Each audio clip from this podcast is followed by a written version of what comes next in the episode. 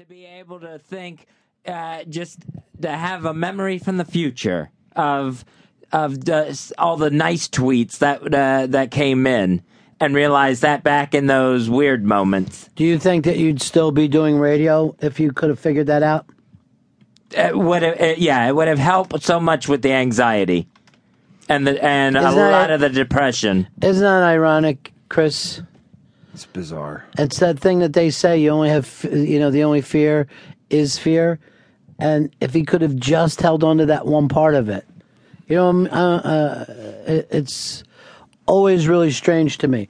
On Friday's show, because we're still waiting for stuff to come in, we are going to do the real hardcore story of how we met and our early, early work. And none of this stuff has been played in 20 years. So you'll hear our voices sounding very young. Uh, you know what I mean? Like, yeah, hey, everybody, welcome to the show. Uh, I, I, no matter who they are, uh, uh, no matter who's been doing radio for a long time, you hear your throat dying as years go by. but everyone's early stuff, you sound like a girl. Uh, so this is stuff that Fez and I have never played before, and it's going to be some of the early Ron and Ron bits um, and early Florida bits. So we'll, we'll do stuff from South Florida, uh, stuff from Daytona, which was kind of a reboot where Fez and I did an off Broadway stint where we tried to figure out if we could even do a show together because there were no podcasts then. So we just went, what is a smaller market?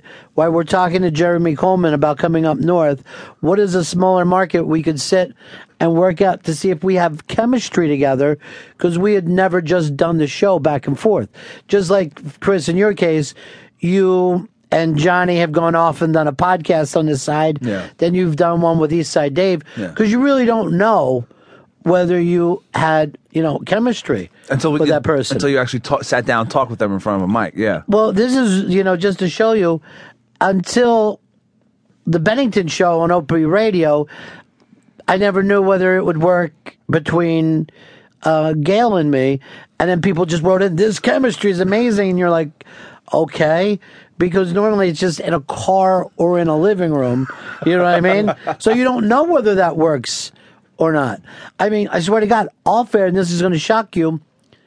Chris and Shelby sound like they have chemistry. On air, not so much. Weird, right? It's a clip fight. Uh, we played the uh, intro coming into this.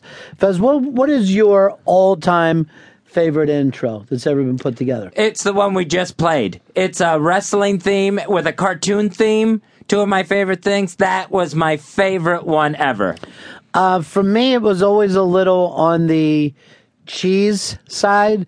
I thought when we played that wrestling theme at the time, it was ironic, but people took it very serious. Um, the best opening, there was a couple. There was a long opening that we used to do at XM that I think Earl put together. Yeah.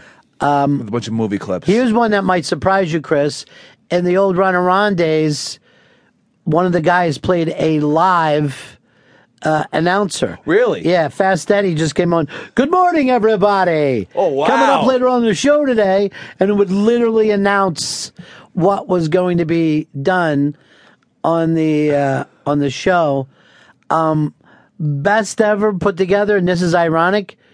The word because you could never find a new one for Sirius XM. You know what I mean, Chris? yeah, You I know. still went back to the cow and chicken, Yeah. which was thrown together by I forget who. Um, it was Jim Jimmy B. All right, Jimmy B, uh, who was just a production guy. The the people that you hear yell, Ron and Fez, that's just people that he gathered, interns and stuff. This is stuff that he played for us. Like one day, like, here, tell me what you think of this. And we're like, okay, that'll work. But it came, it became pretty famous, and it was just like interns and producers came in and yelled for him. Uh, I think the best one ever is the Bennington show that you did, Hicks. Oh yeah, I put that. I put the Bennington show together. The Bennington show kills me, and then I'm like, why?